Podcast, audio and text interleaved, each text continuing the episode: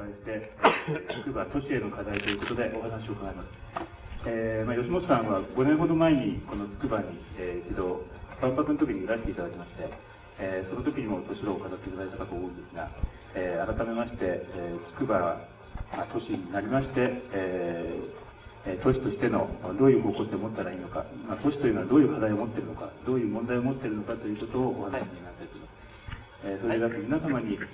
えーとお願いとお詫びを申し上げなければなりません。えー吉本さん、実は、えー体の調子があまりよろしくありませんで、えー本日の公演2時間の予定で、えー皆様にはお知らせしたかと思うんですが、えー申し訳ございませんが、1時間半ということで6時半に切り上げさせていただきます。えーそのごご容赦願いたいと思います。えーそれでは吉本さんをご紹介します。どうぞ。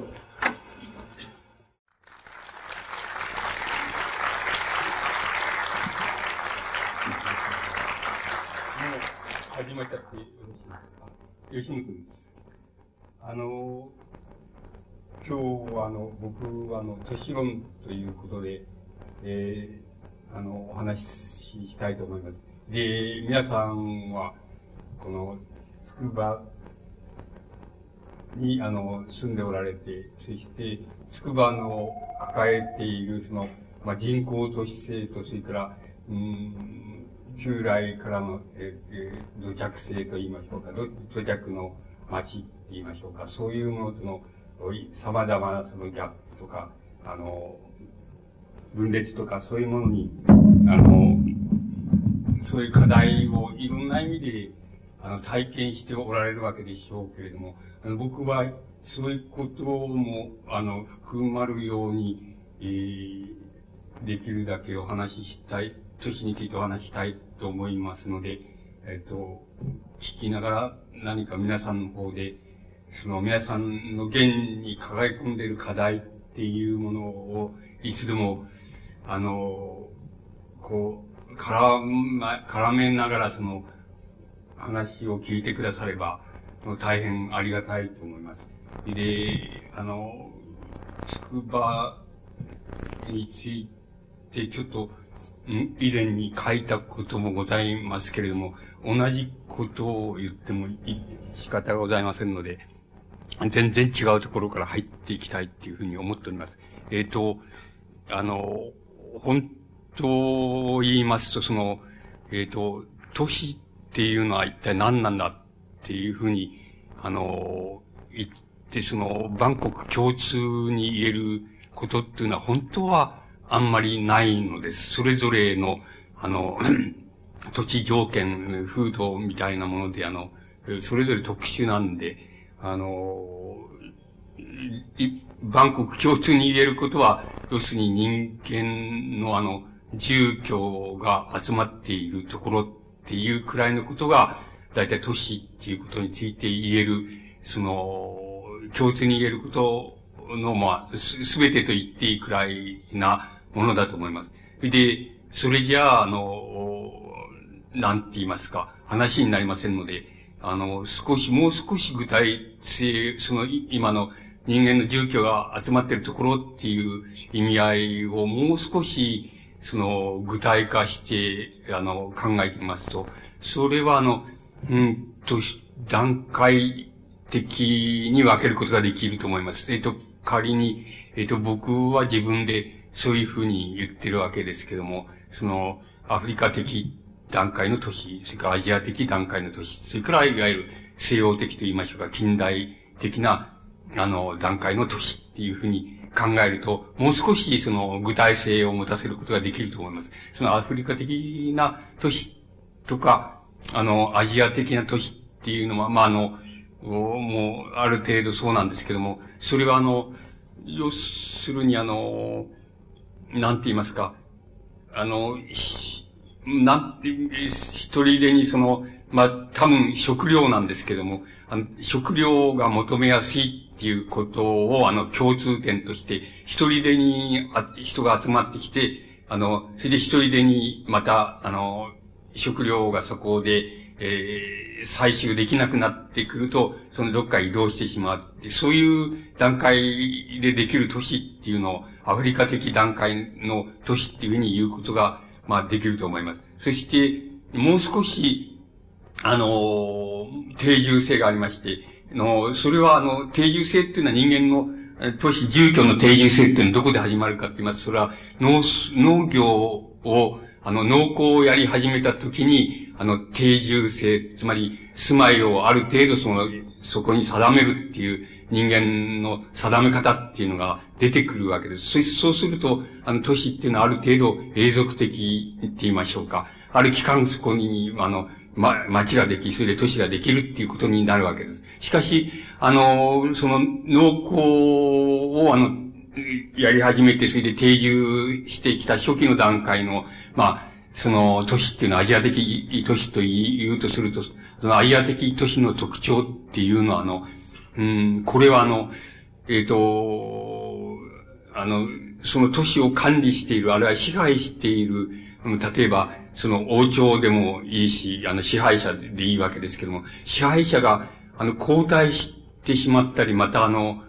どっか別なところに行ってしまうと、あの、都市が、あの、すぐに、今まで、あの、膨大に栄えてた都市が、すぐに廃墟になってしまうっていうのが、あの、あの、アジア的な都市の特徴です。で、それなぜかっていうことは、ある程度分かってるわけですけども、それは、なぜかって言いますと、あの、要するに、あの、定住して濃厚するためには、あの、推理と言いましょうか、推理考え、つまり濃厚用水っていうのが必要なわけですけども、濃厚用水っていうのは大体その、えー、王朝とか支配者とかが、あの、司って、あの、住民が、その作るっていうよりも、その、支配者とか、あの、王朝とかが、その、主としてその、なんて言いますか、考え用水とか、あの、農耕用水とかっていうのを司る、つまり、それを、あの、川を敷いてきたりとか、あの、池を掘ったりっていうようなことをやるっていうのがアジア的な都市の特徴なわけです。ですから、あの、もし王朝が滅びてしまうとか、あの、交代してしまうとか、あるいはどっかへ、あの、行ってしまう。つまり、頭の部分がどっか行ってしまうとすると、あの、すぐにその、住民たちは、あの、考え用水が管理できなくなりますし、あの、使えなくなりますし、あの、自分たちでそれを作ろうっていうふうにしないもんですから、あの、すぐにその都市は、大都市は滅びてしまうっていうわけになります。例えば、うん、あの、僕は行ったことはございませんけど、例えば、そのオリエントとか、その、まあ、シルクロードみたいなところで、あの、大変膨大な、あの、都市の後っていうのが廃墟になってたくさんあるとか、インカ帝国の後にはその、非常に膨大なその都市の建物の、荒廃した建物の跡があるみたいな。で、昔ここにはもう膨大な王国があったとか、王国的な都市があったとかっていうところがあるわけですけど、それがなぜ廃墟になっちゃって、あの、しまうかっていうと、それは、あの、王朝が、あの、滅びてしまったとか、交代してしまったとか、どっか行ってしまったとかっていうことがあったため、ためです。そうするともう、すぐにその都市は、あの、一夜にしてって極端に言いますと、一夜にして滅びてしまうわけです。で、それがアジア的な都市の特徴なわけです。それはなぜかって言いますと、あの、そういう考え用水とか水利とか、農耕用水とかっていうものを管理したり作ったり、あの、仕掛けを作ったりっていうようなことは、あの、王朝支配者の一つしたる仕事になっていて、住民がそれを、あの、協力してやろうっていうふうにしないもんですから、あの、アジア的な段階の都市、あるいはアフリカ的な段階の都市では、仮に農定住農耕をやったとしても、あの、王朝が滅びてしまえば、もう一夜にして都市が滅びてしまうっていうような形に、あの、なってしまうわけです。そうする、そういうことからだんだんその筑波の都市にも関係あるし、あの、現在の都市にも関係あることに入っていきますけども、あの、都市っていうのは、あの、うん、どっから例えば始まるかって言いますと、今言ったよう、ことからわかりますように、あの、産業の始まりから、あの、都市っていうのは始まるわけです。ですから、多分、あの、都市っていうものを考えていく場合に、あの、一番、あの、その、なんて言いますか、緊密な関係性があるのは何かっていうふうに考えたら、それは、あの、産業だっていうふうに考えるのが一番、あの、適切な考え方だと思います。これは、現在、筑波っていう都市を考える場合でも同じです。つまり、あの産業っていうのを、例えば、農耕とか漁業とかみたいな、これを第一次産業、つまり自然を相手にする産業ですけれども、これを第一次産業と言いますけども、第一次産業の交流と一緒に、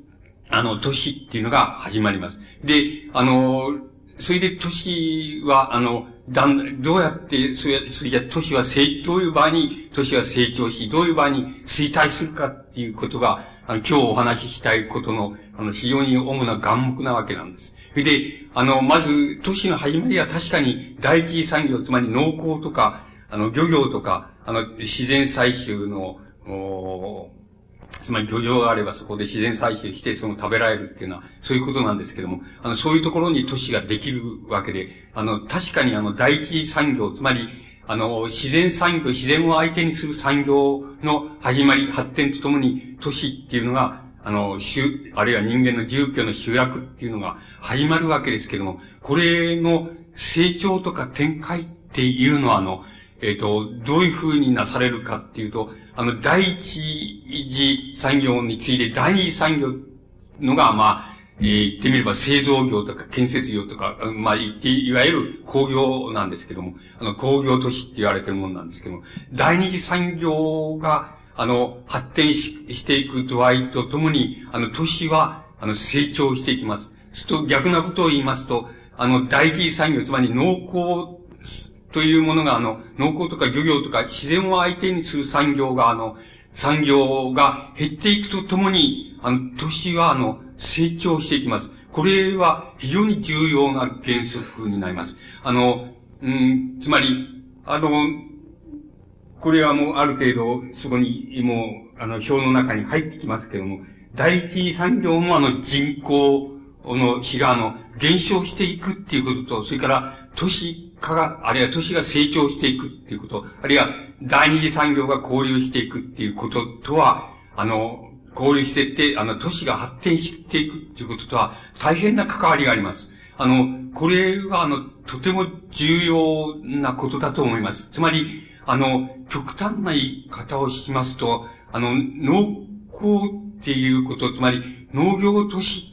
と言いましょうか。農業都市というのは、あの、成長することはありえないっていう原則になります。あの、あるいは農耕都市は、あの、つまり、例えば農耕をやる人口が、例えば、もう50%以上であるっていうような、そういう農耕都市っていうのは、多分、衰退の道をたどる以外にないっていうことになります。これは、全く公理と同じように、つまり数学で言うと、公理と言いましょうか、定理と言いましょうか、そういうものと同じくらい、あの、確実にそういう動向になってきます。これは皆さんが大変、あの、かん、あの、多分大変考えなければいけないことだと思います。つまり、いい点も悪い点も含めまして、あの、これは大変よく考えなければ、都市問題あるいは都市論において大変、あの、重要な問題になってきます。つまり、あの、第一産業の減少っていうことと、あの、都市化の進展、あるいは都市の成長が進むっていうこととは関係があります。それから、あの、第二次、えー、第二次産業、つまり工業です、製造業ですけども、それの、あの、進展っていうことと、都市の成長とは、ある意味で関係がございます。で、それが、あの、とても重要なことのように思います。つまり重要な、あの、講義に、あるいは数学でいう定理に似たようなものだと思います。このことは、例えば皆さんが、あの、今でも多分よく、あの、えっ、ー、と、あの、お聞きになる、え論議の中に、その、あの、その問題が入っていると思います。つまり、あの、えー、ことは緑を大切にしろから始まって、あの、農業を、農業を大切にしろみたいな、農業を衰退させてはならないっていうような、あの、論議も含めまして、あるいは、あの、もっと極端になってきますと、お米とか、その農産物の自由化を促進せよ、みたいな、あるいは自由化を阻止しようとかっていう論議になって、皆さんの耳の中にたくさん入ってきていると思います。つまり、その問題を考える場合に何が重要なのかっていう、いうことは、あの、つまり、あの、都市化あるいは都市の成長っていうことと、それから、あの、農業、あの、あの、人口及び所得の減少っていうこととは、あの、大変関係が深いっていうこと、それで、それから第二次産業、もう少し現在だと第三次産業っていうのがありますけども、あの、第二次産業、第三次産業の進展っていうのと、あの、都市化っていう、都市の成長っていうのとは、あの、大変関係が深いっていうこと。それからもう一つ、あの、あの、都市の衰衰退って言いましょうか。あの、衰退っていうことと、それから、あの、農業都市であることっていう、つまり農業のパーセンテージが5割以上を占めている、そういう都市っていうものは、まず、ほとんど必然的にって言いましょうか、必ず衰退するっていうふうになっております。つまり、あの、定理のようにそうなっております。つまり、そういう問題を、あの、どう考えるかっていうことが、あの、それらの論議のあの、根底になくてはならないっていうことの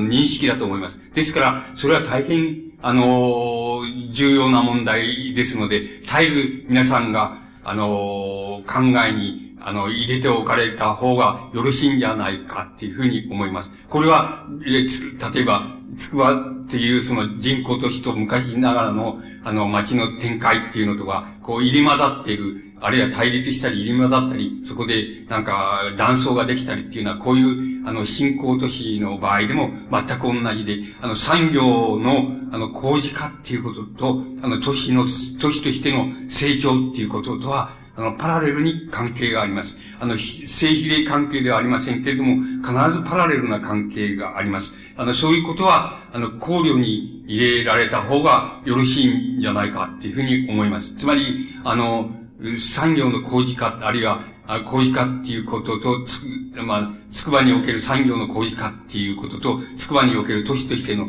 展開、あるいは発展っていうことと、あるいは、その、新旧、両住民のえ、この融和っていうこととは大変関係が深いので、根底的に言えば、もうはっきり問題ははっきりしているので、あの、工事、工事的な産業っていうのが、あの、もし、えー、非常に適切に投入したり、適切に展開できたとすれば、あの、つくばっていう都市は発展するっていうふうに、それはもう、言うに決まってるっていうことはもう、それは定理あるいは公理だと思います。つまり、そういう、そういうふうに言い切ってしまえば非常に簡単なことになります。でも、あの、根本的なことのように思います。あの、そういうことを申し上げといて、あの、てあの、徐々に申し上げてもいいわけですけど、寛容なところから、あの、申し上げ、寛容で重要だと思われるところから申し上げてって、あの、時間がございましたら、あの、非常に細かいところに入っていきたいというふうに思います。大体、えっ、ー、と、重要だと思われることは、あの、この表で言いますと、こういう項目のところに、こう、あの、印をつけてある、ありますけれども、あの、これは大変重要なことだっていうふうに思われるわけ。つまり現在重要なことだっていうふうに、あの、思われることです。まあ、これについて、まず、あの、お話ししてみたいと思います。そして、あの、都市の、あの、成長っていうことと衰退っていうのには、型があります。で、どういう、えー、あの、成長の仕方、どういう衰退の仕方をするかって言いますと、それはあの、二つあります。で、一つは、あの、すでに、えっ、ー、と、今から10年、うん、あれ、15年ぐらい前に、あの、その時期が急速にやってきましたですけども、あの、こう、非常に急速なあの、都市の成長っていうのは、あの、これ、いわゆる高度成長期って言われる、まあ、昭和で言います34年から40年ぐらいですけども、あの、その時に、あの、急速な、あの、都市の成長が、あの、日本列島の中で起こって、あの、来ています。で、あの、その時に、あの、まあ、ここにいくつかの例を敷いてありますけれども、その、東京圏で言いますと、あの、そのうちの48%が大変急速な成長を、あの、東京、及び東京周辺ですけども、急速な成長を遂げたのが、パーセンテージが48%で、日本で一番多いわけです。それについて、まあ、東海地区って言いましょうか。あの、東海地区が多くなって、それからそれについて、近畿地区が多くなって27.5%っていうふうに、このが、あの、急速な、あの、発展の仕方をしています。え、あの、しました。例えば、えー、100、その近畿地区に都市があの、10万以上の都市があるとすると、そのうちの27、8の都市は、あの、急速な成長を遂げたっていうことです。で、それはあの、大体高度成長期。高度成長期っていうのはあの、今の第一次、第二次、第三次産業っていうのは言い方で言いますと、第二次産業が急速に、あの、進展した時期です。それで、それを高度成長期っていうふうに考えますと、高度成長期にあの、都市が急速な成長を示し、その急速な成長を示した都市が、一部のパーセンテージが一番多いのは東京であり、その次は東海地区、近畿地区っていうふうになりました。で、ところで、あの急速に、あの、展開する、あれ、急速に成長する都市があるとしますと、必ず、あの、それと、あの、対照的に、あの、自然淘汰されてって言いましょうか。あの、自然淘汰されて、都市としてはもう、あの、消滅に近くなっちゃう。つまり、人口が半分に減っちゃったとか、あの、うん、あの、その、農村地区で言いますと、もう過疎地帯になって、人が、あの、お年寄り以外にはいなくなっちゃったとかっていうような現象が、あの、高度成長期にあの、起こりました。それで、その自然淘汰された都市が、あの、一番高い率でそうなったところは、あの、中国地方です。あの、中国地方では、ほぼ、あの、50%近いあの、都市っていうのが、まあ、自然淘汰されてっていうのは、例えば人口が100あったとすればもう50、あるいは50以下になってしまったっていうのを自然淘汰っていうふうに考えるとすれば、あの自然淘汰された都市っていうのが、あの、うん、中国地方が一番多いわけ、多かったわけです。それから、あの、九州地区になります。その次は、あの、四国になります。その次は北海道地区になります。つまり、これがあの、高度成長期、つまり、第二次産業ですけども、第二産業が急速に、あの、起こった時の、あの、その自然淘汰された都市の、あの、割合っていうのが、そういうふうに、割合と地区っていうのがそういうふうに出ています。中国地区、九州地区、四国、北海道っていうようなところで、あの、効率に、あの、自然、都市が自然淘汰されていったっていうことがあります。その自然淘汰された対照的に急速に成長した都市っていうのが、あの、東海、近畿、東京、建築、地域であの、起こりました。で、これが、あの、大変、あの、高度成長期、つまり第二次産業の展開期におけるその都市の成長の仕方と、それから衰退の仕方の一つの大きな型だっていうふうに言うことができます。それから、あの、大体、この高度成長期を過ぎまして、その、低成長期って言われる時期に入ります。つまり、昭和55年から50、50年から55年、つまり80年ですけども、それを大体低成長期っていうわけですけども、低成長期におけるその、あの、都市のあり方っていうのは、あの、都市の成長の仕方っていうのと、衰退の仕方っていうのは、どういうふうになるかって言いますと、あの、こういう高度成長期みたいに、あの、急速に成長する都市っていうのが、なくなってきます。それから、あの、逆にまた自然淘汰されて、今まで、あの、この、例えば、10万あった都市、10万の人口あった都市が5万以下になっちゃったっていうのは、その自然淘汰される都市っていうのも、あの、少なくなります。で、あの、その低成長期には、あの、要するに、あの、停滞したり、その、なんて言いますか、あの、あんまり緩やかな成長をしたり、それから自然淘汰じゃなくて、停滞したり、徐々に衰退したりっていう年は、あの、あの、なります。いや、あの、出てきますけれども、あの、急成長の年と、それから自然淘汰されてしまう年っていうのは、あの、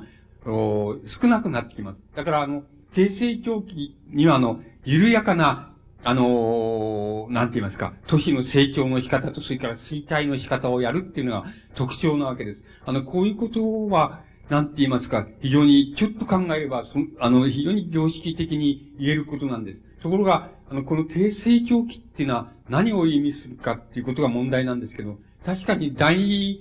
産業である工業、製造業みたいなものは、あの、それほど急速に展開しない時期、あるいは展開がある程度その頭打ちになった時期なんですけど、それと同時にあの、非常に潜在的ではありますけども、あの、徐々に、なんて言いますか、あの、第二次産業から、あの、第二、三次産業へと、だんだんあの、重点を移していく時期でもあるわけなんです。つまり、低成長期っていうのは、あの、第二産業の、あの、ある程度その成長期が、成長があの、緩やかになった時期でもありますし、同時にあの、第二次産業があの、第三次産業化していくって言いましょうか、あの、ね、第二次産業重点から第三次産業重点に移っていくっていうような、あの、その要素があります。つまり、その二つのことがあの、低成長っていうことの中にあの、含まれているわけです。この二つが含まれているっていうことがとても重要なことで、この二つの要因から、あの、要するに急成長と自然淘汰がを、あの、がやまってくる。して、あの、緩やかな生態と緩やかな成長。それが、あの、あるいは、中に停滞っていうのがあって、まあ、あの、えー、成長もしないし、あの、衰退もしないっていう年っていうのが出てきたりして、あの、全体が緩やかになってきます。ところで、あの、問題は結局この低成長期を過ぎてしまった時に、どういう現象が起きるか、起きてきたかって言いますと、大体、第三次産業っていうものに、あの、あの、産業の重点っていうものが、あの、移っていったっていうことが言えます。つまり、あのなんて言いますか、所得っていうところから行きましても、あの、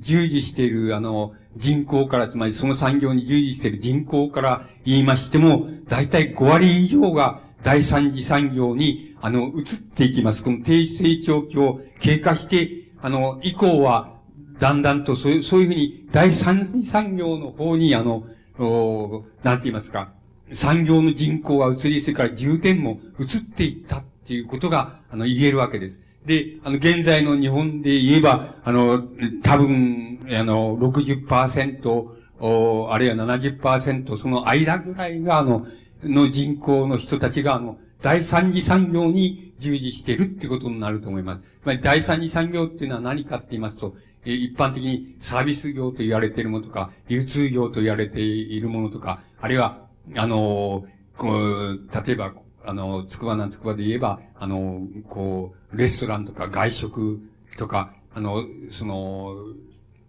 それから、教育娯楽施設とかっていうのがそうですけども、つまり、そういうところに、あの、産業人口が移っていって、また産業の重点も移っていったっていうことが、あの、この低成長期以降の問題になってきます。これが、する、あの、以降の問題になってきて、これが、あの、現在のとても重要な問題にあの、なってきているわけです。で、この産業の工事化っていうことと、あの、都市の、あの、なんて言いますか、成長として、成長とか衰退として言えば、緩やかな成長と、それから、あの、緩やかな衰退なんですけども、それは、あの、どういうことを意味しているかっていうことを、あの、がとても重要だっていうふうに思います。それで、それは何かって言いますと、一つは、あの、産業があの、そこのところで工事化している、い、いったっていうことなんです。で、産業の工事化っていうのは、どういうことなのかって言いますと、一つはあの、えっ、と、あの、都市と都市とが、都市と都市とがあの、つまり、え、まあ、あの、第三次産業、これは流通とか、情報とか、あの、あるいは、その、娯楽、その、それから、まあ、外食とか、サービス業、サービス業っていうのは、まあ、医療とか、そういう教育とか、そういうことも含めて言えるわけですけども、そういうものを、あの、なんて言いますか、中心にしてって言いますか、産業の中心にして、つまり、第三産業を、あの、こう、なんて言いますか、一つの、こう、うん、テコにしてって言いましょうか。テコにして、あの、あの、都市と、それから、その周辺にある都市とが、あの、連結されてしまう。つまり、連結されて、あの、なんて言いますか、あの、同じ、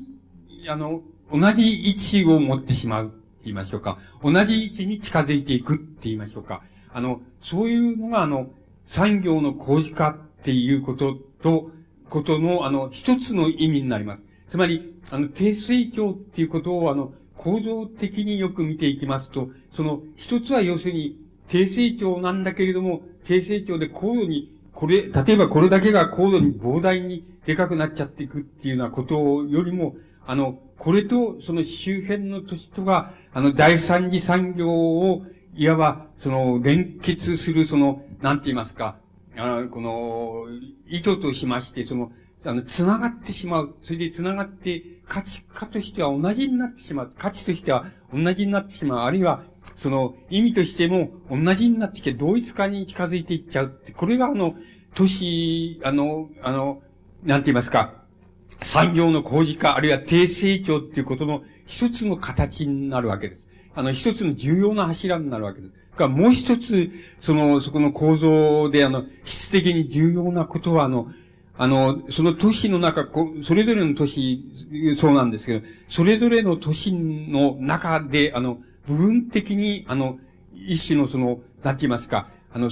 こう、産業と産業とつなぐ、あの、こう、網の目っていうものが、あの、部分的に、あの、作られてしまうっていうことなんです。つまり、これがやっぱり、あの、産業の工事化、あるいは、低成長期以降の、その、都市の非常に大きな問題になってきます。つまり、あの、その都市の中自体が、その、もう、網の目のように、あの、産業と産業とか繋がってしまうとか、あの、同じ、あの、同じ産業でもいいわけです。違った産業で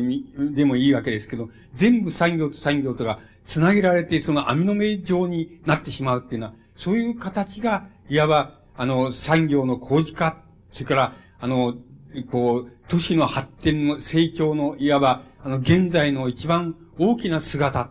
って言いましょうか、あの、主な姿になってしまっているっていうことなんです。で、これがとても重要なことのように思います。もう一度申し上げますと、その、いわば、あの、都市と都市とが、あの、その、なんて言いますか、第三次産業を、あの、鍵にして、その、連結してしまうと、緊密に連結して、もはやあの、同じ意味と、ま、同じ価値を持つようなところまで連結が進んでしまうっていうのは、そういうことと、それからもう一つは、都市のそれぞれの内部で、あの、産業と産業とが、あの、もう網の目のように、あの、連結してしまう。この二つの問題が、あの、産業の工事化っていうこと、それから、あの、あるいは第三次産業化っていうことと、それから都市の成長っていうこととの、あの、現在におけるその、あの、重要な姿、あるいは低成長期以降って言いましょう。以降、以降、現在までに至る、その重要なあの、特徴になっています。で、あの、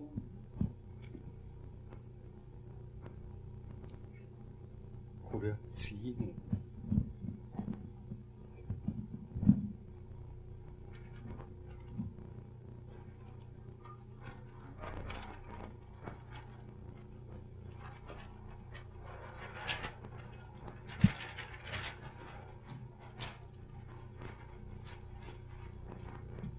先ほども先ほども申し上げましたですけれども、あの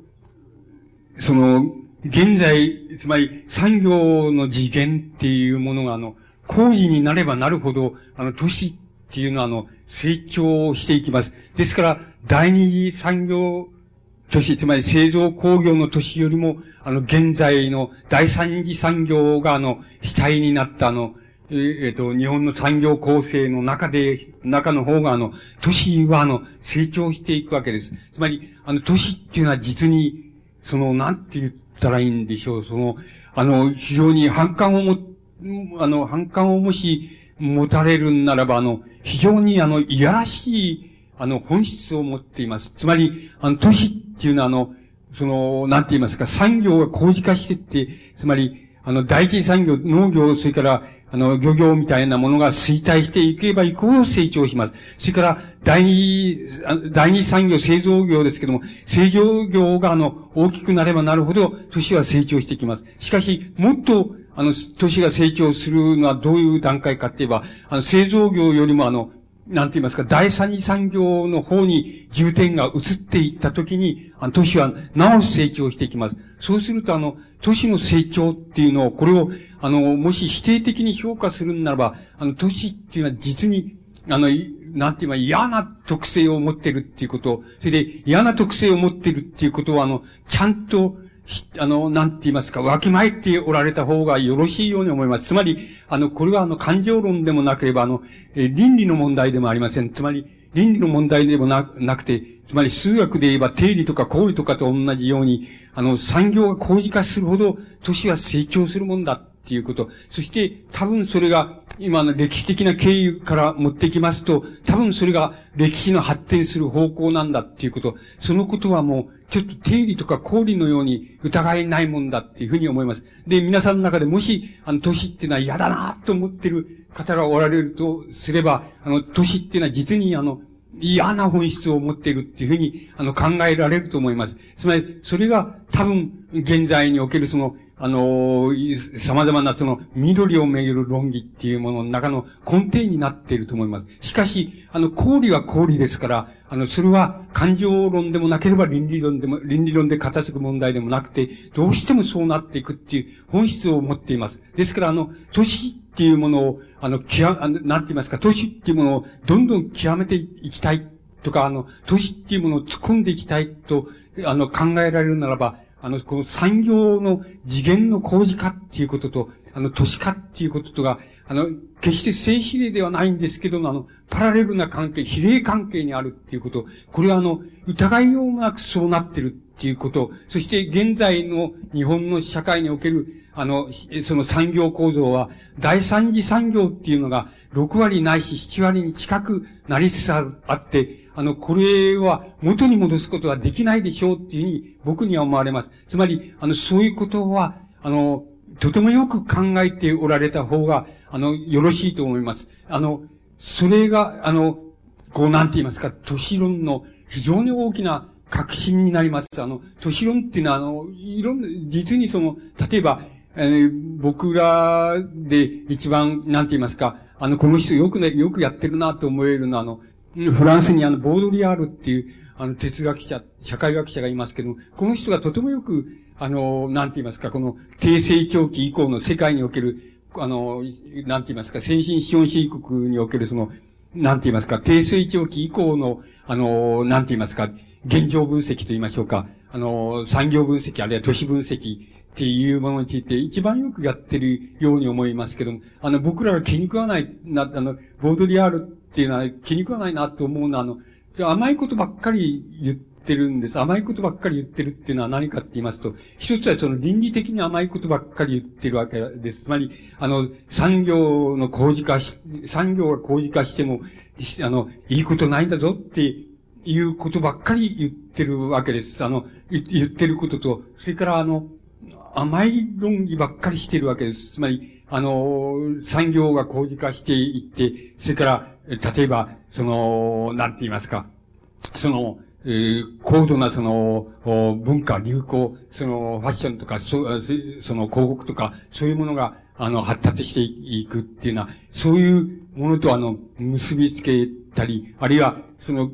この産業の工事化っていうことと、その記号論って言いますか、記号論と結びつけようとして、実に曖昧で、あの、実に甘い論議を、あの、やってるっていうことが、あの、そこは僕らが気に食わないと思うところなんです。だけども、あの、事態は、あの、とてもよく見て、見つめた方がいいので、はっきり見つめた方がいいので、あの、産業の次元の工事化っていうことと、あの、都市の成長っていうこと、それで、都市の成長が持つあの、もし、魅力、これを魅力だっていうふうに思われる方もあると思いますけど、魅力だと思われる方にとっては、これほど魅力的な、あの、成長した都市、あるいは、あの、こ行動、産業の工事化した次元でのその大都市っていうものの魅力、これは社会的魅力もあります。つまり、魅力、つまり様々な娯楽、あの、つまり消費施設って言いますよか、娯楽、それから教育、それから何でも便利で、あの、物を買うにも便利だし、消費にも便利だっていうのは、そういうこととか、それから経済的魅力もあります。就職が簡単だとか、簡単にちょっとアルバイトすれば、すぐに、あの、お金が入るとか、あの、パートで出ようとすれば、あの、すぐにも、あの、場所があって、そこでパートで、あの、お金を稼ぐことができるとかっていう、つまり、社会的魅力、それから経済的魅力、それから文化的魅力っていうのは、あの、ありますから、あの、実に魅力的だと考えるならば、実に魅力的なわけなんですけれども、つまり、あの、工事産業化した、その、こう、あの、して、あの、成長した都市っていうのは、あの、実に、あの、なんて言いますか、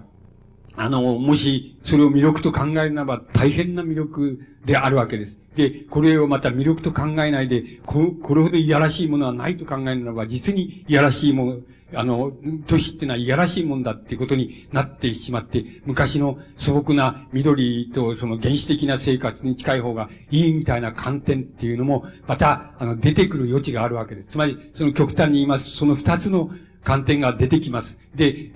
極端に言いますと、またその二つの観点が相争って、あの、様々な、あの、ニュアンスでもって主張されてるっていうふうにお考えになった方が、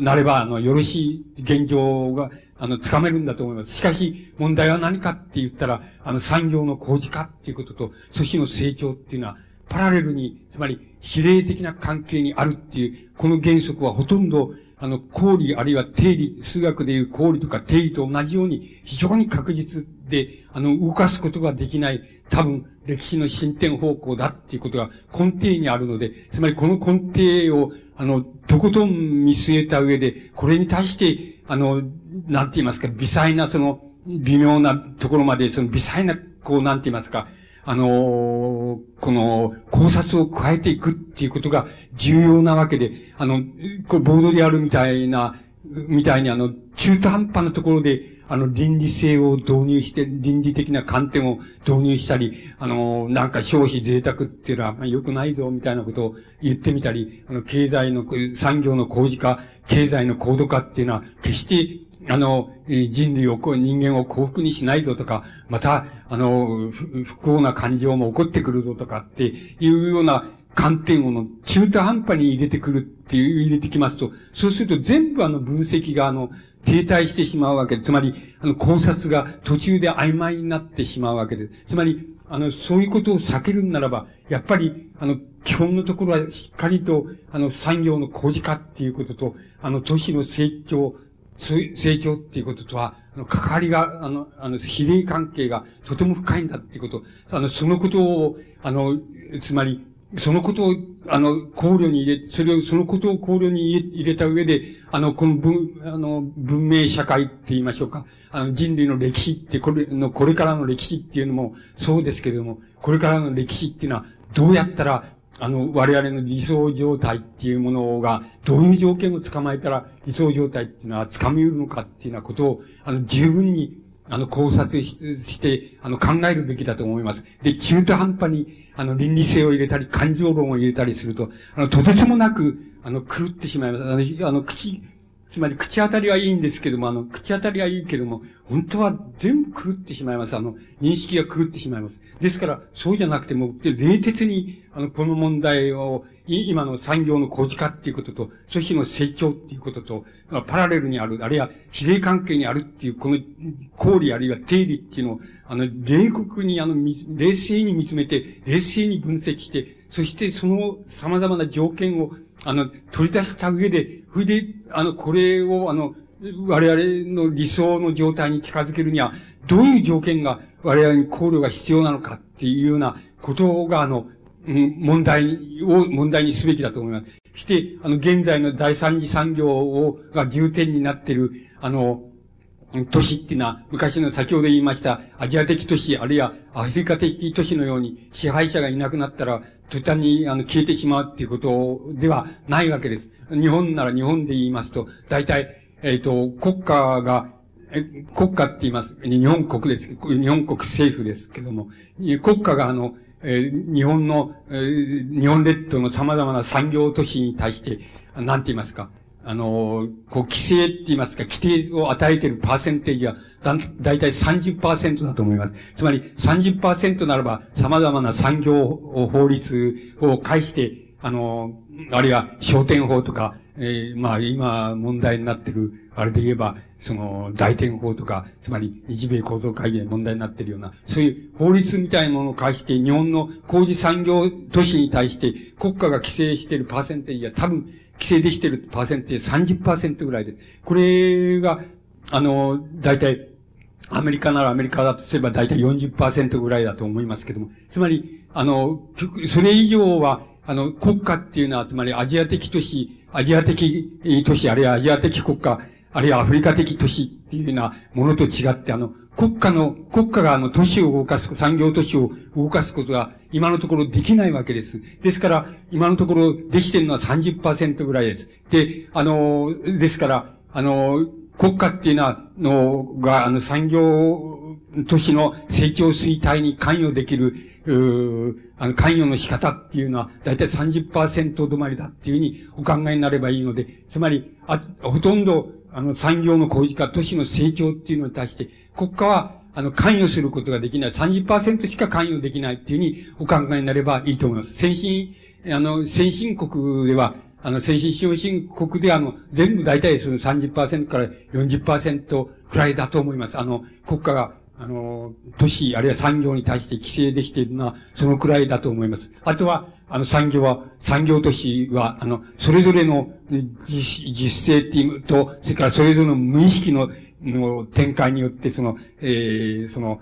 成長したり、衰退を繰り返したりっていうようなことをする以外にないわけです。ですから、今の産業の工事化っていうことと、都市の成長っていうのとは、パラレルな比例関係にありますよっていうことは、あの、ほとんど、あの、公理と考えていいので、あるいは定理と考えていいので、あの、これを大変よく、あの、とことんまで分析された上で、あの、理想の条件っていうのは何なんだろうかっていうことをよくよく取り出してこないと、あの、中途半端な倫理性、中途半端な感情論っていうので、あの、都市論をやっても、それは、ちょっと現在及び未来に耐えないと思います。あの、現在のその手の論議っていうのは大抵、あの、第一産業、つまり自然産業、農業あるいは漁業っていうものと製造業とが対立してた時期の、あの、観点な、そこの観点で、今もそうだっていうふうに考えている観点なんです。だけれども、現在すでに、あの、もう第三次産業の方が、あの、人口の重点が多くなっております。これはあの、先進社会っていうのは、いずれもそうですけれども、あの、うん日本だったらまあ50%から60%ぐらいだと思いますが、アメリカだったらもう70%ぐらい、あの、そういうふうに、あの、なっています。で、あの、ですから、あの、なんて言いますか、あの、論、つまり、論議っていうものは、あの、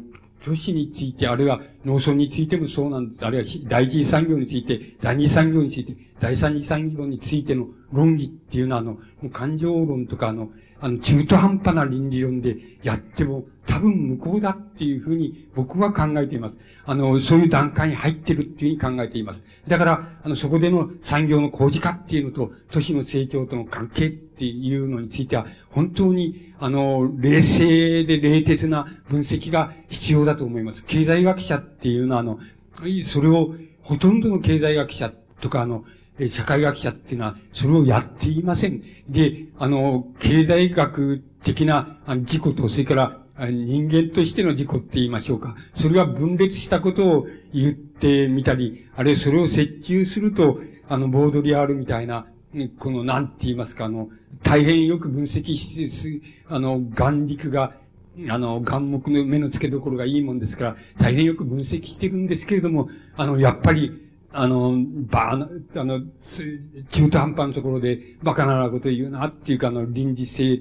バカな倫理性を導入しして、あの、論議をなんか曇らしてしまうって、曖昧にしてしまうっていうような風になってしまいます。だけど、僕が主張したいのは、僕は専門家である、専門の経済学者ではありませんけど僕が主張したいのはそうじゃない。全然そうじゃなくて、皆さんに伝えたいのもそうじゃなくて、あの、産業の工事化っていうことと、都市の成長っていうのとは、もうパラレルだよっていうことは、あの、これは、あの、多分、あの、定理、あれ、数学でいう定理、公理と同じように覆すことはできませんよっていうことを前提とした上で、そんならば、そんならば、この未来っていうのに対して、あの、どういう条件をここで作れたら、あの、それは、あの、その、なんて言いますか、理想の、あの、進みかっていうのができるかっていうようなことを考えるすべき段階にあるっていうことをが、あの、僕の伝えたいことなんです。つまり、僕の強調したいことはそういうことになります。で、まあ、あの、少しデータがありますから、その、えー、あの、細かく言ってみますと、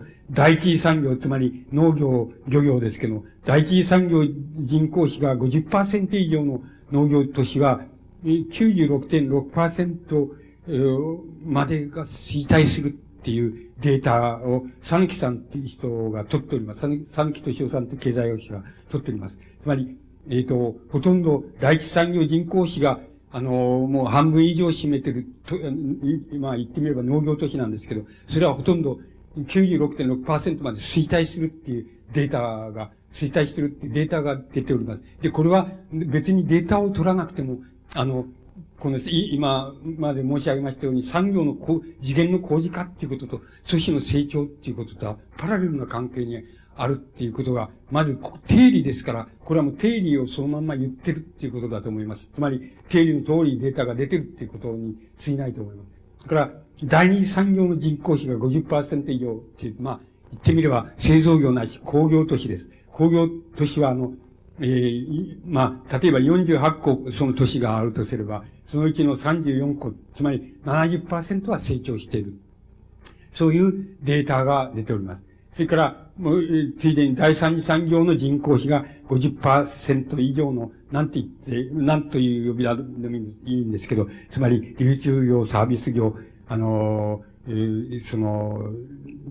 なんて言いますか、そういう、その、第三次産業って言ってもいいわけですけども、ここで商業管理として言っていますけども、それは74%が成長しているっていうデータが、あの、ございます。で、もっと、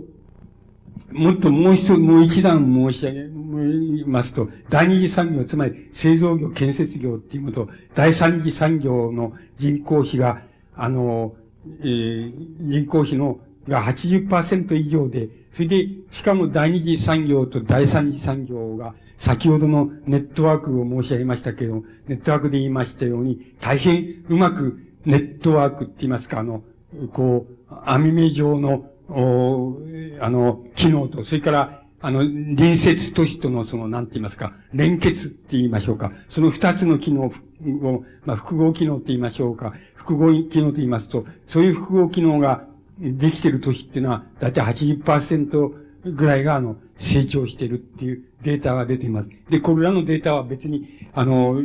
こう、なんて言いますか、あの、数字はどうでもいいって言いましょうか。数字はいかようにも、あの、精密に取ろうとすれば取れると思いますけども、そうじゃなくて、あの、産業の工事化っていうこと、それから、工事化っていうことと、それから都市の成長っていうこととは、パラレルな関係にあるっていう、そういう、あの、定理、つまり都市の持つ、この本質的な性格って言いましょうか。あの、そのことの問題が、まあ、少し、あの、細かく言えば、そういう問題になっていくと思います。もう一つ、あの、もう一つ重要なことで、あの、申し上げておきたいことがございます。で、これは、やはりこの、囲いがしてあります。で、これは、あの、先進諸国の、その産業の次元構成がどうなってるかっていうデータです。で、えっ、ー、と、あまあ、例えば日本っていうのは第一次産業が10.9、これは80年ですね、1900。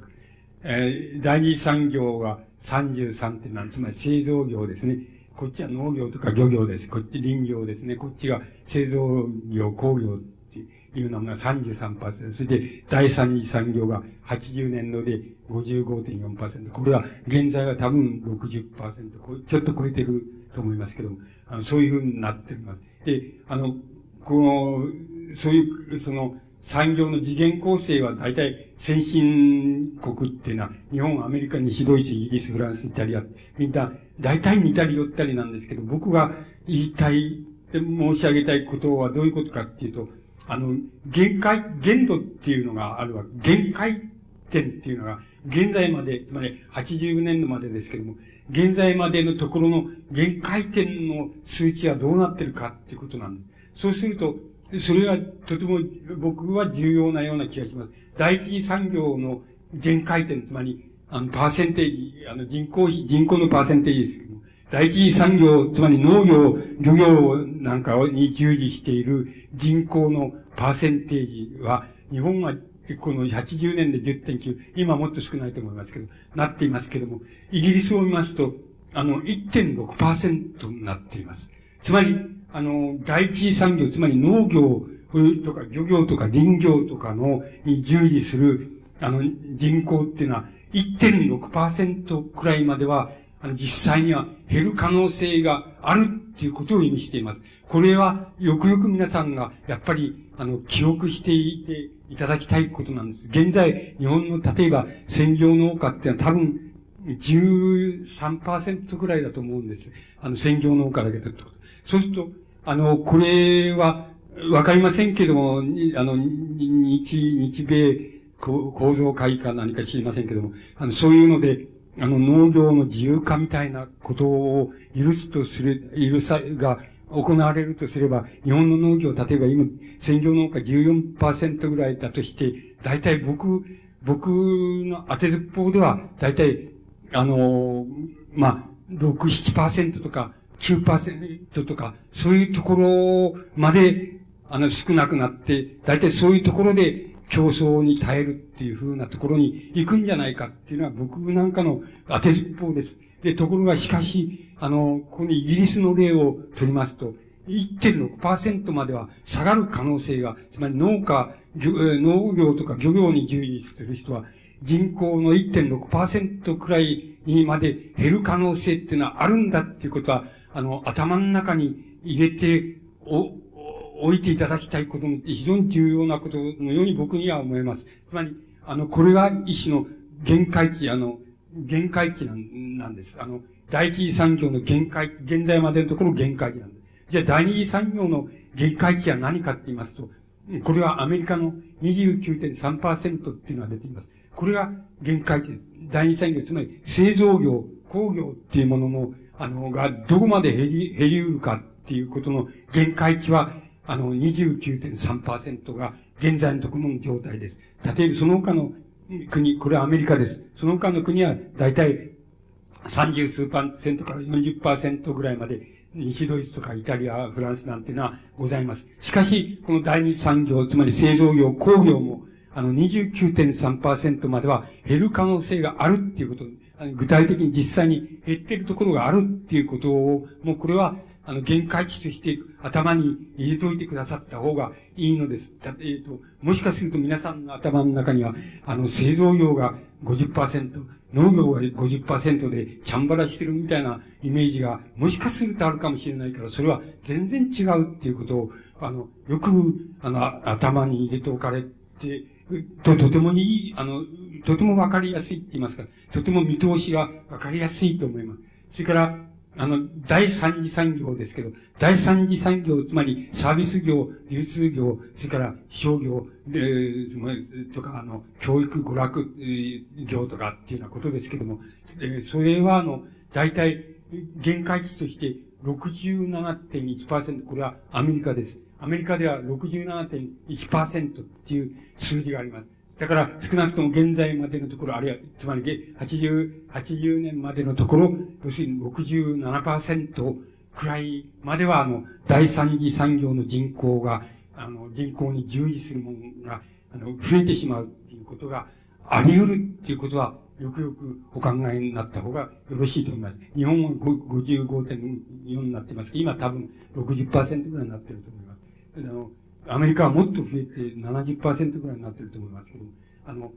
大体ここまでは具体的に、あの、第三次産業の方が多くなっちゃって、っていうことがあり得るんだっていうこと、あの、そういうことは実際にあり得るんだっていうことを、あの、頭に入れておかると、あの、とても限界値っていうのが描きやすいと思います。あの、そうすると、あの、一番、あの、問題なのはこうなってしまうわけです。つまり、あの、人間、人間の生活っていうのは、あの、貧困から、貧困から離脱するためには、あの、農業をやめればいいっていうことになるわけなんです農業、つまり、第一産業をやめて、第一、第二産業になれば、あの、貧困からの離脱っていうのはできるんだっていうことなん第二産業から第三産業行けば、なおさらそう、あの、貧困からの離脱は成し遂げられるみたいな風になっていくわけなんです。ところで、あの、そういう風になっていって、あの、不都合なことがあるかもしれないことが、あの、大きな意味合いで一つあります。つまり地球的規模って言いますか、世界的規模で一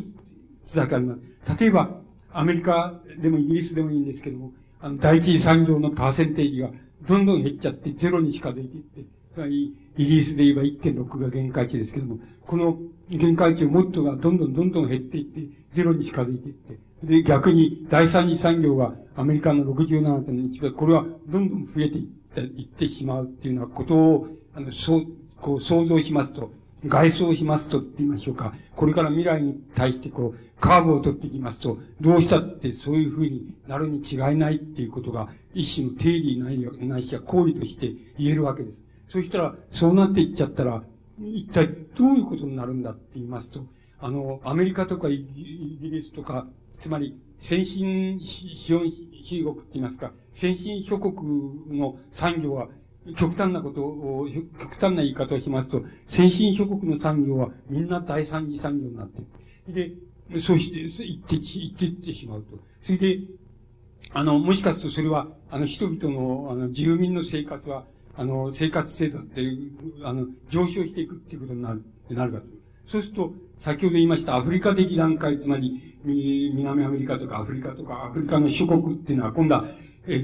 逆にあの、農業、第一産業、専門業にならないとダメなんじゃないかなっていうふうなことに、どうも、あの、世界的な規模のイメージとして、一つのイメージは、そういう、あの、観点っていう、そういう問題っていうのは出てくるような気がするんです。つまり、もうあの、どこそこの、ああの、えっと、南アメリカあるいはアフリカのどこそこの国はもう全部農業専門国。それから、あの、先進諸国っていうアメリカとか、あの、イギリスとか、ドイツとか、日本とかっていうのは全部第三次産業。で、で、あの、食べ物は全部、あの、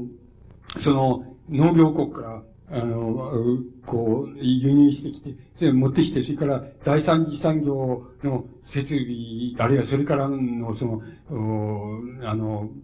投資っていうのは、全部、あの、こうつまり、アフリカないし、その、南アメリカの諸国に行くっていうのは、そういうことにな、つまり、イメージがなりそうな気がするのです。つまり、極端な例、ことを言うと、そういうそういうイメージが出てきそうな気がするんです。つまり、あの、一種の地域産業分担、うん、構造みたいなことに、あの、世界がなっていっちゃったら、これは一体どういうことなんだっていうような問題が、あの、極端な、極限すると、あの、出てくるような気がします。つまりその問題はとても重要なんで、どちらが幸せかなんていうことではなくて、それは、あの、一種の、なんか、鎮馬の状態、地域における鎮馬の状態ですから、その時にまだ、あの、先進国というような、つまり国家、国境っていうものの壁がまだその時残っていたとすれば、これはとても重要な、あの、問題に、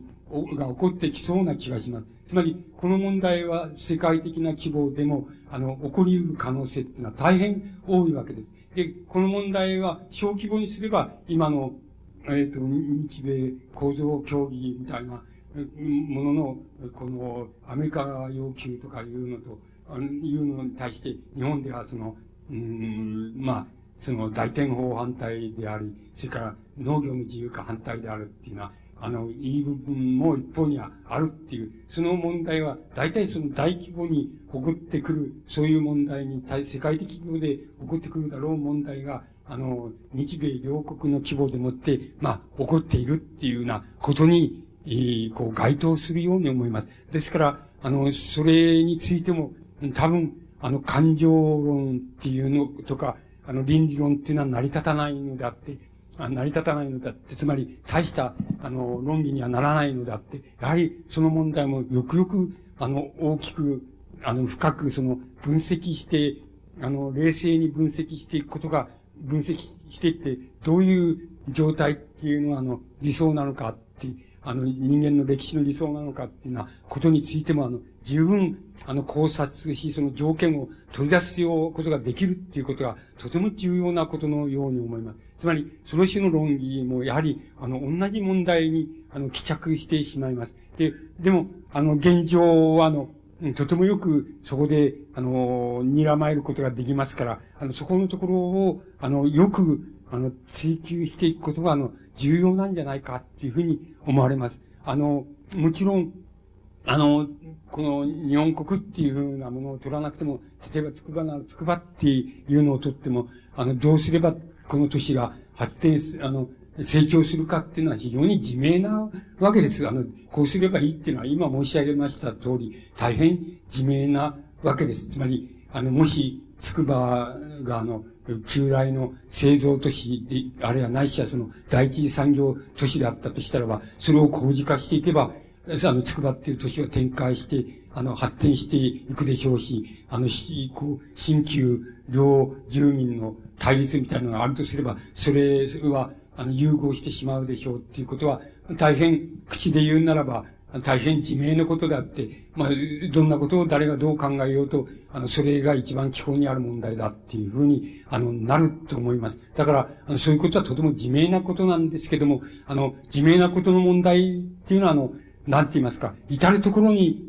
その顔を出しまして、それで、至るところで問題を突っ返させています。それは、大は世界的な規模の問題でもありますし、またそれは日米両国間で起こっている問題でもありますし、それから、あの、農村と、日本の中で言えば農村と都市が、え都市とが、あの、えー、まあ、農村愛好者と、あの、都市愛好者とが対立している問題でもあります。あの、にも還元することができます。つまり、そういう問題は全部、あの、構造上は、あの、同一の構造を、あの、呈しているっていうことが言えます。で、その構造の基本を成しているのは、今までたびたび申し上げました通り、あの、都市の成長っていうことと、あの、産業の工事化っていうことが、あの、パラレルな関係にあるっていうことが、あの、えっ、ー、と、問題の大きな、あの、こう、条件になっているっていうふうに言うことができると思います。で、あの、えー、ここに、えー、せっかくまた、あの、あれしてもらいましたから、あの、えー、少し、えー、違うことで申し上げていますと、あの、えー、都市が成長するって、極端に成長するっていうのは、様々なところから測れるんですけども、ここで、あの、昼夜の人口比っていうのがあります。で、例えば東京で言いますと、あの、千代田区っていうのは、昼と夜の人口が、だいたい17倍、あるいは17分の1、1の割合で違ってきます。中央区では、だいたい7.9%っていうデータが出てます。つまり、8、あ7.9倍っていうデータが出てます。つまり、だいたい8倍近く昼と夜の人口が違うっていうことになってるわけです。から、港区では3.5倍。台東区では1.8倍。名古屋でも、あの、中央は4.2倍。大阪では東の地区が12倍。北の地区が7倍って7.7倍っていうふうに、昼夜の人口が違うって来ています。つまり昼夜の人口が違うっていうことは何を意味するかって言ったらば、あの、エース、あの、周辺都市から、あの、この、なんて言いますか、東京へ、あの、なんて言いますか、し、仕事をな、つまり職業上、その、通って、あの、また夜は帰っていくって、帰ってくるっていうのは、そういう人が多いっていうことと、それから、いわばもう一つは、先ほどで言いますと、この、あの、都市と都市との連結っていうのが、あの、非常に、あの、進んでいるっていうこと、つまり、第三次産業化っていうのが進んでいることの象徴だっていうふうに見ることができますし、もう一つの条件も、直接には関わりませんけど、多分、都市内部での、あの、産業と産業とのその、網状化って言いましょうか。あの、ネットワーク化っていうのが大変進んでいるっていうことを、暗に、あの、中夜人口の、あの、死っていうのは、あの、象徴しているっていうふうに、あの、思います。えっ、ー、と、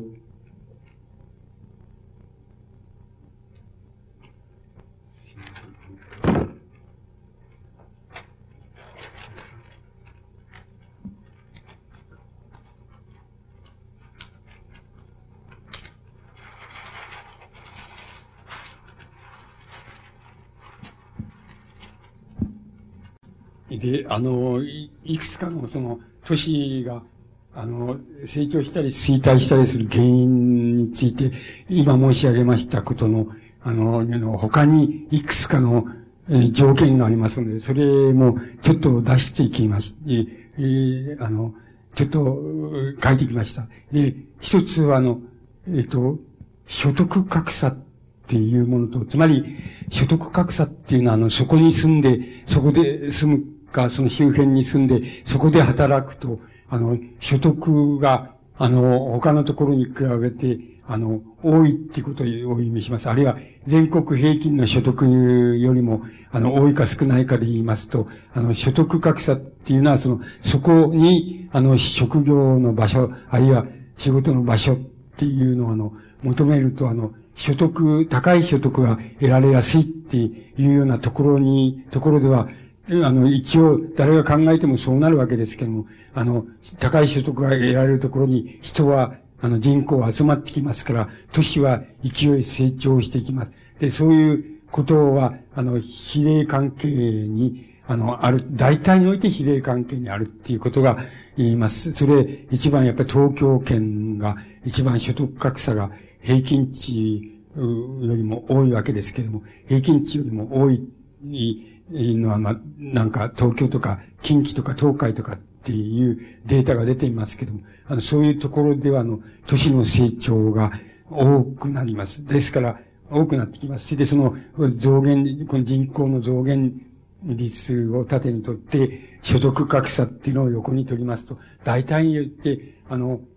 こう、多少の、こう、カーブとかで、でくぼこは生じますけど、大体、こう、比例曲線が、あの、出てきちゃうっていうことが、あの、言えます。ですから、大体人は、あの、所得が多いところに、あの、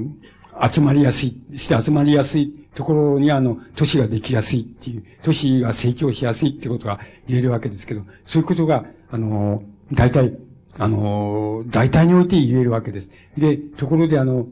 えー、その先ほどの低成長期になりまして、あの、産業の工事化が進んでいくっていうことと、それから製造業の展開っていうのが一応その頭打ちになっていった、そういう時期、低成長期ですけども、それはそうなってきますと、必ずしもあの、所得格差によって、あの、人口が増えたり減ったりっていうことが、必ずしも、あの、言えなくなり、なってしまいます。どうしてかって言えば、先ほど申し上げましたように、一つはあの、えっ、ー、と、周辺の都市と、あの、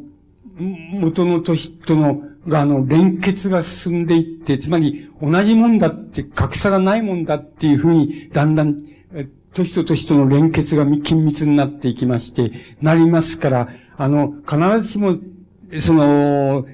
あの、中央って言いましょうか。その中央に集まってこなくても周辺都市でも大体同じ所属額っていうのは得られるために、あの、必ずしも所得格差に基づいてだけあの人が集まってくるっていうことがいらなくなるわけで、つまり第三産業を元にすれば、あの、それ、それだけじゃなくて、あの、家族が住みいいからとか、あの、娯楽とか教育の設備がいいからっていうことをの、あの、大きな要素になって、それでそれが、あの、都市として、なんて言いますか、あの、発展していくっていうようなことが、あの、あり得るようになります。それは、あの、製造業っていう、あの、所得格差っていうものと、都市の人口の増加っていうのは、多分、あの、製造業が非常に、あの、急成長してきた時だけに、あるいは時に当てはまる、当てはまった、非常によく当てはまったことで、あの、それ以外の、あの、なんて言いますか、大、産業の第三次化っていうようなことが、あの、起こり始めたところでは、あの、必ずしも所得、あの、格差と人口の増減率とか比例関係にあるっていうふうにはならないで、他の要素、つまり、あの、消費の要素つってもいいんですけども、あの、大変違う要素が、あの、都市の成長に関係してくるっていうようなことが、あの、言えるようになると思います。で、あの、大体、えー、もう一つ、その、えー、と、申し上げたいことがあるんですけども、その、ある、申し上げてみますと、その、なんて言いますか、あの、第一次産業、つまり農業、漁業ですけども、農業、漁業の人口の、人口がその、極大と極小の差っていうのが、あの、えっ、ー、と、その時期、時代時期によって違うわけです。で、例えば、あの、昭和5年なら昭和5年を取ってきますと、あの、第一産業の人口が、あの、多い県と、それから、多い、非常に一番多い県と、一倍少ない県との割合は10.8倍、あるいは10 10.8分の1っていうような割合だと。それから、これ昭和35年になってきますと、あの、その、第一産業の人口が非常に多いっていうところと、非常に少ないっていうところの、なんて言いますか、格差って言いましょうか。それはあの、大体27倍、あの、あるいは27分の1、1対27分の1っていうような、あの、格差になってきます。これ、まあ、35年の場合には東京と鹿児島だっていうふうに出てきます。あの、鹿児島で、えを、あの、あの、1とすれば東京は27.5分の1しか第一産業の人口がないっていうこと、ことです。つまり、それから昭和54年度になりますと、あの、大体、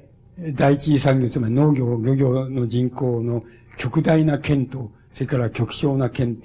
東京と、それから、この場合は岩手県ですけど、それの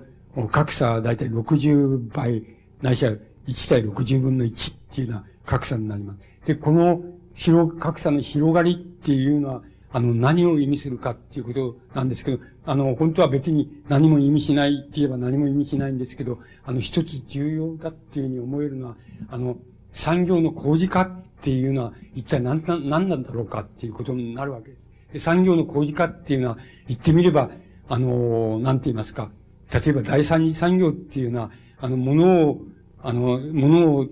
つく、あの、動かして、こちらの A 地区から B 地区へ動かしたりとか、あの、A, A 地区で、あの、物をその、あの、売る場合に、その、なんて言いますか、A プラス、その、アルファっていうふうに、あの、こう、付加価値をつけて売るとかっていうようなことはなされますけれども、あの、物自体を作るっていうことは、あの、産業、第三次産業以上では起こらないわけです。で、そうすると、第三次産業っていうのは一体何なんだろうか？そして、皆さんが例えば、その第三次産業がほとんど、で、あの、極端な例、イメージを思い浮かべられて、第三次産業が、例えば、あの、産業の大部分を占めてしまった、産業人口の大部分を占めてしまった。例えば、90%が、の人口が第三次産業に従事するような、うん、なったっていうようなイメージを思い浮かべられれば、あの、すぐにわかるわけですけど、決して物を作るわけでも何でもありませんから、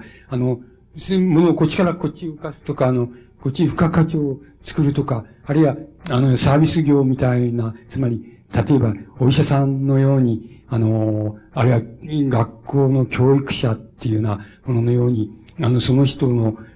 体のどっかを治したっていうこととか、あの、なんて言いますか、その人の頭を少し良くしたっていうようなことっていうのは、外から見たってちっとも何かが作ったわけでもないっていうのは分からないわけです。つまり、分からないことに従事する人が大体、それじゃ90%を占めてしまったっていうようなイメージを思い浮かべられればすぐに分かるわけなんですけど、なぜ、あの、なぜ産業の工事化っていうのが、あの、一種の不安って言いましょうか。あの、不安を与える要素になるかって言いますと、あの、物を作ったり、あの、作る過程における、あの、家庭におけるその、物の手触りとか、自分がこういうふうにや、手をこういうふうにやったら、こういうふうに、あの、こういうふうに形が変わったんだとか、あるいは、こういう機械をこういうふうに動かしたら、あの、この原料からこういうものができたんだっていうのを、目に見ながら作ってるっていうのは、大変、ある意味で分かりやすくて、それから、あの、一種の解放感みたいなものはあるわけなんです。しかし、あの、少しも、あの、あの、なんか、風邪ひいた人の風邪を治してやったとか、あの、その人の頭を少し良くしてやったとかって言ったって何にも、本当は手応えなんかないわけです。つまり、あの、そういうことに従事する人が、例えば、あの、人口の90%を占めてしまった。まあ、アメリカで言えば今70%ですけども、あの、占めてしまった。そうすると、何か形あるものを、あの、に手を加えて、あるいは機械でもって、あの、それを加工したら、じゃこういうものができたっていうのは、そういう手触りとか目触りとかっていうのが、全然ないものに、あの、あの、人口の90%が従事するっていうのは、あの、場面を想像すればすぐにわかりますように、大変、あの、なんていうか、捕まえところがないわけです。つまり、捕まえところがないことに従事するっていうことが、あの、自分の職業になり、その職業に従事する人が、社会の例えば90%を占めてしまうっていうふうになるわけです。あの、その時の一種の手触りのなさがもたらす、なんて言いますか、一種の不安感とか、あの、頼りなさとかっていうようなものは、あの、想像すると、あの、とても、あの、なんて言いますか、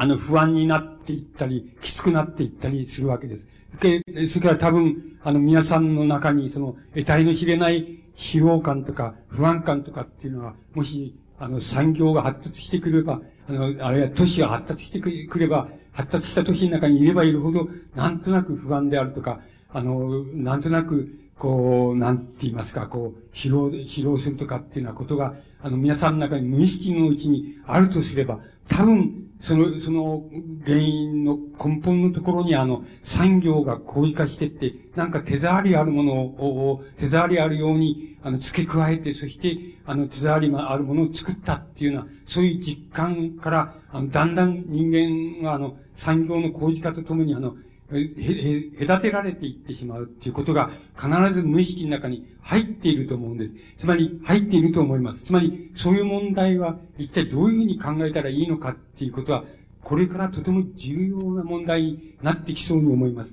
で、ただ、あの、基本的に、あの、考えやすく、あの、言えることは、あの、つまり、第一産業、つまり手触りのある産業ですよね。あの、自然を相手にする産業ですから、第一産業の人口の極大と極小が、の格差が大きくなっていくことっていうのは、産業が高位化していくことの象徴なんですけども、しかしあの、あの、なんて言いますか、あの、産業は工事、工事産業っていうのはあの、大体定時産業っていうものを、あの、その中に含んでいるっていうふうに考える考え方が、あの、僕はいいような気がします。つまり、あの、なんかあの、あの、非常に形あるものを作っていないんだけど、しかし元を、その元になっているのは、あの、非常に形あるものなんだ。で、その形あるものは、また加工されたものなんだけど、その元になっているものは、あの、第一次産業の、つまり自然から、あの、取られた、あの、採取された、あの、なんて言いますか、あの、産物なんだっていうふうに考えて、つまり、第三次産業の、つまり形が見えない、あの、産業なんですけど、その形が見えない産業っていう中には、あの、第一次産業の産物も、第二次産業の産物も、全部、いわば、あの、ストレートにじゃないですけど、そのまんまの形じゃないけれども、その中に包括されているんだっていうふうに考える考え方を取る、取った方が僕は、あの、いいような気がします。あの、そうでないと、あの、大体その、頼りなくて、やりきれない状況の中に、こう、なんて言いますか、精神的にも入っていっちゃうような気がしますし、また、あの、それを避けることは多分人間にはできないので、あの、それはどうしても不可能だっていうことになっていくと思います。あの、その方向に進んでいくことは疑いないっていうふうになっていくと思います。で、あの、これがあの、現在の、あの、都市っていうものがはらんでる問題の一番根底にある問題だっていうふうに、あの、考えられます。で、あの、これをあの、なんて言いますか、あの、なんて言いますか、解いていくには本当に冷静に分析する、していくって、言って、あの、いい条件を作っていくっていう以外にないわけですけども、しかしもう一つだけあの、可能性が考えられるわけです。それは、やっぱり人口都市っていうことです。あの、人口都市っていうのをあの、あの、なんて言いますか、理想の、例えば、理想の第一産業と第二産業と第三産業の配分っていうのを考慮した上で、あの、理想の、あの、人口都市を作るっていうことは、あの、これは、あの、やれば可能なわけです。やろうとすれば可能なわけです。で、この、これは、あの、言ってみれば、あの、都市の問題、都市の成長の問題と産業の工事化の問題を、いわば歴史、あるいは文明の歴史のからの解放することになってしまうわけです。なるわけです。つまり、それを一挙に解放するっていう方法っていうのは、あの、人口都市を作るっていうやり方。で、人口都市の中に理想の第一産業と第二産業と第三産業の人口比の割り振りを作るっていうのは、ことで、その人口都市を作るっていうやり方をもし取れば、あの、これは、あの、なんて言いますか、うん、あの、言ってみれば、あの、都市問題が、その歴史、あないしはその文明史から、まあ、一挙に解放する、される方法っていうのは、それ以外にちょっと考えられないわけです。つまり、じゃあ人口都市っていうのは可能かっていうことになります。で、あの、可能かっていうことは二つあります。で、二つの意味があります。一つは、もちろん財力、視力の問題です。それから、もう一つは、あの、もう一つは場所の問題です。あの、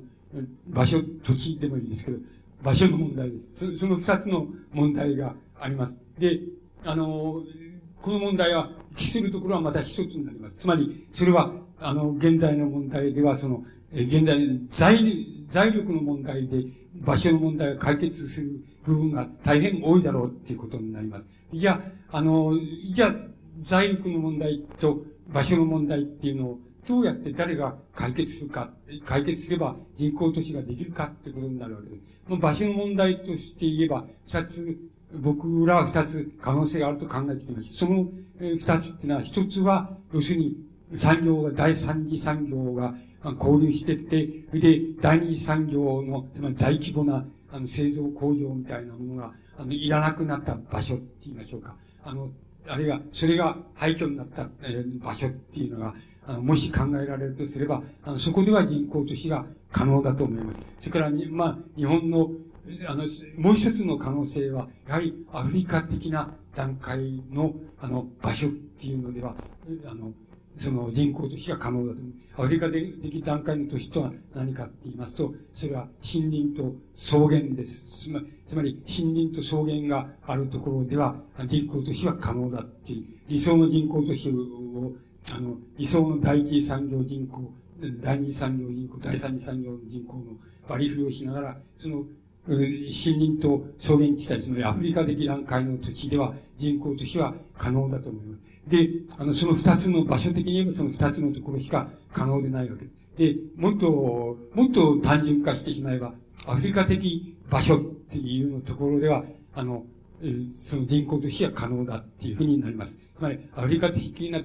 場所っていうのは何かって言ったらば、それは、あの、第一次産業以前、つまり、自然採取の産業っていうのは、ことも可能である。し、自然産業も可能であるし、製造工業も可能だっていう、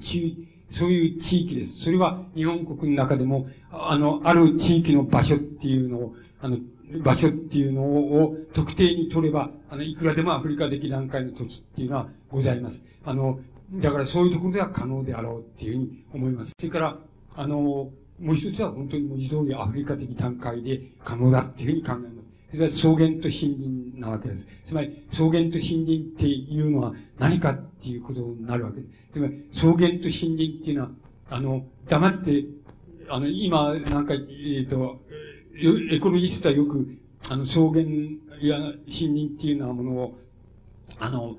アフリカやなんかの森林みたいなのを伐採するっていうのは、あの、非常に地球的規模のそのエコロジカルな条件っていうのをその変えてしまうから、それ変えて、あの、しまうから、これをそんな緑に伐採すべきじゃないみたいなことを、をエコロジストはそういうふうな主張をして、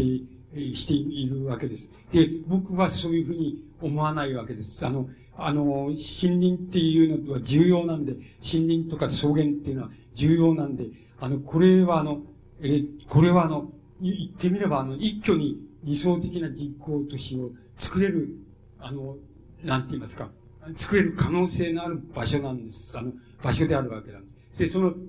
一挙一挙に人工的な都市は、人工的な理想的な都市が作れるっていうのは、第一次産業の場所も、それから第二次産業の場所も、第三次産業の場所も、その理想的な割り振りをしてある、できている、そういう場所、そういうあの人工都市があの作れるっていうことを意味します。つまり、それは森林地帯と、それから草原地帯で可能なわけです。で、あの、もし、あの、エコロジスタ、つまり、あの、エコロジストってのは言ってみるだけですからね。あの、今の段階で言ってみるだけですから、そんなこと言ったって、あの、黙っておけば、そうじゃなくて森林っていうのは伐採され、それから草原も、あの、なんていうか、耕されて、それで農耕地帯になってしまう、しまうっていうようなことに、大体人類の歴史はそういうふうに取ってきましたから、そうなるに決まってるわけです。ほっとけばそうなります。で、アフリカ的段階はアジア的段階に、あの、進んでいきます。で、だから、そうじゃないんだって、ほっとけばそういうふうに進んでしまうから、けれども、あの、人工的に理想的な人工都市を作ろうとすれば、可能性はその、森林地帯と草原地帯に、あるいは、日本で言えばその、えっと、高度な第三次産業の、が可能な場所っていうのと、それから、えその、第一次産業以前の自然採取ができる場所っていうのは、例えば山とか、そういうのを後ろひっぺたに控えてるとか、それから前に海っぺたを控えてるとかっていうような、そういう場所の一角を、あの、小規模に取っていけば、そこではあの、人工的な理想的な都市を作ることは可能なわけです。つまり、あの、アフリカ的段階っていうか、アフリカだけにあるってことじゃなくて、アフリカ的な段階っていうのは、どんな高度に発達した文明国でも、その、ある部分を取ってくれば、それはそこに存在できる余地が、あの、ちゃん、ある種存在しているわけです。だから、あのそういう場所ならば、あの人口としては可能なんです。つまり、あの、都市問題っていうのを、先ほど、あの、いやらしいんだって、いやらしいと思うが、とてもいやらしい問題なんだって、あの、きつい問題なんだっていう、しかし、やっぱり数学でいうその定理とか行為と同じなんだって言いましたけれども、このいやらしさっていうのを、歴史的にないやらしさって言いますか、文明史がはらんでいる、そういう都市問題のいやらしさっていうのを一挙に解こうとすれば、やっぱりその人口都市っていうものを考えて、そこで理想の割り振り、あの、第一産業、第二産業、第三業の割り、産業の割り振りを、あの、初めから設定して、設計して、よくよく考えてそこを作るっていうような、そういうやり方っていうのが、あの、要するにアフリカ的段階の森林草原ないし、それに準ずるアフリカ的段階の場所っていうところで、あの、可能だと思います。多分、僕は、あの、それ以外に、あの、都市問題っていうもの、あるいは産業問題っていうことが、あの、なんて言いますか、率直に言いまして、あの、文明史ないし、あの、人間の歴史の課題から解放されるっていう、あの、可能性は僕はないというふうに考えております。ないから悲観的だっていうんじゃなくて、ないから作ればいいんだよっていうふうに、あの、言う、言うわけ、あの、言ってるわけですけども、あの、それ以外にないだろうとその、そこのところで、あの、皆さんにがよくよく考えていただきたいことは、もう繰り返し繰り返し申し上げますけれども、そこのところで中途半端な、中途な感情論でもって、問題の本質を曇らさない。ないようにしていただきたいっていうことで、感情論とか倫理論っていうようなものでもって、曇らしたら、今ある、あの、今行われている論理と同じになってしまいます。同じ次元になってしまいます。つまり、僕らはその、そういう、あの、都市問題の次元っていう問題を、あるいはエコロジーの次元の問題を、あのその、今論議されているような問題の次元っていうのから、あの、離脱させたいっていうことが、ここ数年来の僕らにとってきた課題の非常に大きな課題の一つです。で、あの、一つでやってきました。ですから、僕は、あの、都市問題について皆さんに申し上げるとすれば、あの、これはもう、つくばの問題っていうのは皆さんにとって切実なんでしょうけども、つくばの問題も含めまして、都市問題が根底的にはらんでいる問題を、とにかく、あの、どこにあるかっていうことと、それから、その、冷静にその、あの、分析していって、どうすれば理想的な条件が作れるかっていうような問題を、あの、とにかく、あの、僕らのイメージの中に、一人一人、あの、こう、はっきり、あの、徐々にでもいいですけど、はっきりさせていくっていうことが、あの、できたら大変いいことなんで、今の、今ある論理っていうのは、今世界中で行われているエコロジスト、社会、社会学者、それから経済学者がやってる、あの、あるいはヒューマニストがやってる、その論理の次元っていうのは、あの、やっぱり離脱していかないとダメだと僕は思いますけども、その離脱していく一つの手段っていうのは、の、そういうことを非常に冷静に分析して、それでいい条件、いい条件って、これならば大丈夫だって、これならば歴史っていうのはよりよく進むだろうっていうのは、その条件を、あの、イメージとして考えていくっていうことが、あの、できたら、あの、あの、言うことはないわけなんです。つまり、あの、僕らがやってきた問題って、あの、考えてきた問題、それから展開してきた問題の革新っていうのは、あの、いずれにせよそういうところに、あの、集約することができます。で、このことをあの、皆さんにお伝えできれば、あの、僕の今日のお話はもう、あの、こう、なんて言いますか、僕なりにも、あの、こう、任務を果たしたって言いますか、責任を果たしたような感じになれるので、まあ、あの、そういうお話を繰り返し繰り返し、そういう問題をあの、強調してまいりました。あの、えー、あの、皆さんの方で、あの、メール、それをとてもよく、ご自分の方であの展開して、あの自分なりのイメージをそれぞれ作って、あの言ってくだされば、大変、あの、ありがたいので、あの、僕のお話した、あの、お話の会が、あの、あるっていうことになると思います。あの、一応これでお話しいただきます。